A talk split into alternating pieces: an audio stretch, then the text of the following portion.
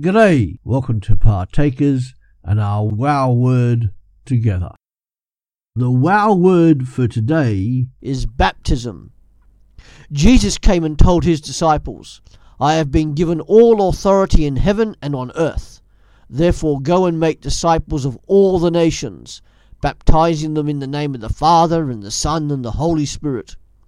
Teach these new disciples to obey all the commands I have given you. And be sure of this, I am with you always, even to the end of the age. Matthew 28 verses 18 to 20. Baptism is commanded, therefore, for all who believe in Jesus Christ, and it naturally followed after conversion.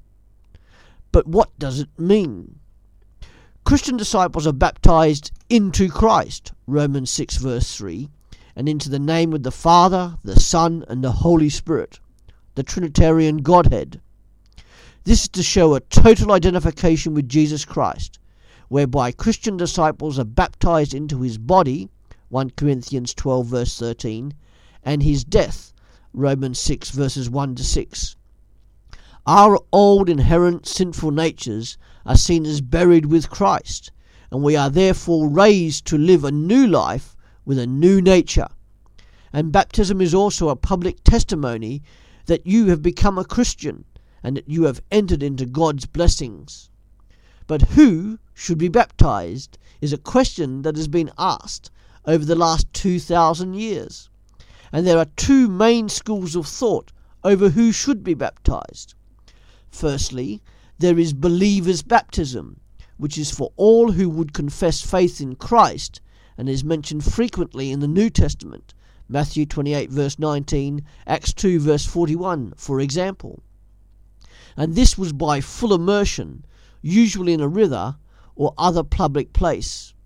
And secondly, there is what is called infant baptism. And this practice and teaching was passed down by the apostles and was certainly current by the time of the early church fathers, Origen and Tertullian.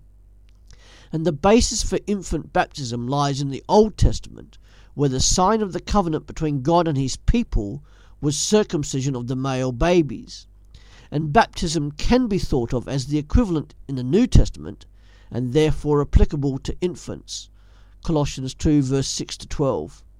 And I'm not going to tell you my opinion on which I think is the correct form.